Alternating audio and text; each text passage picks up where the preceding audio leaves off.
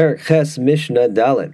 Mishnah continues the subject of the previous Mishnah, that is if we have an Am ha'aretz seller selling some product, and as we said normally, the buyer has to regard that as demai, meaning he has to be concerned maybe the seller did not take care of all the tithing obligations, and so the buyer would have to tithe that in case. However, we said that if the seller said, I received this produce as one of the gifts for the poor, I'm a poor person, I collected it as, let's say, leket shichecha peah, then as long as there's no reason for us to not believe his claim, we will believe that, and as a result, the buyer will not have to tithe it because one does not have to tithe any of the matnos aniyim, or if he says he received it as meiser ani, same thing. So the one thing we have to look for is okay, is the produce he is selling in the form that would normally be distributed as one of the gifts for the poor?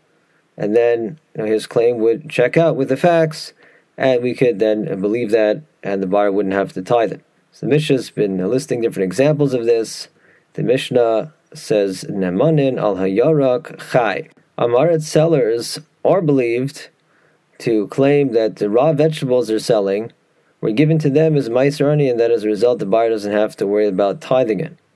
But not regarding cooked vegetables, for typically one gives a meiser ani from vegetables before they're cooked. And so if he's telling us, so I got these cooked vegetables as meiser ani, we would treat that claim with suspicion. The Mishnah qualifies Ella imkain hayalo davar muat, unless we're talking about a relatively small amount of cooked vegetables, in which case he would be believed to say received those as meiser ani. Shekain derech habayis lios motzi malafso, for it would not be uncommon for a balabayas to, let's say, cook a pot of vegetables. Then he realized, one second, I forgot to tie these. And so he would take some of the cooked vegetables and give those to an ani as meiser ani.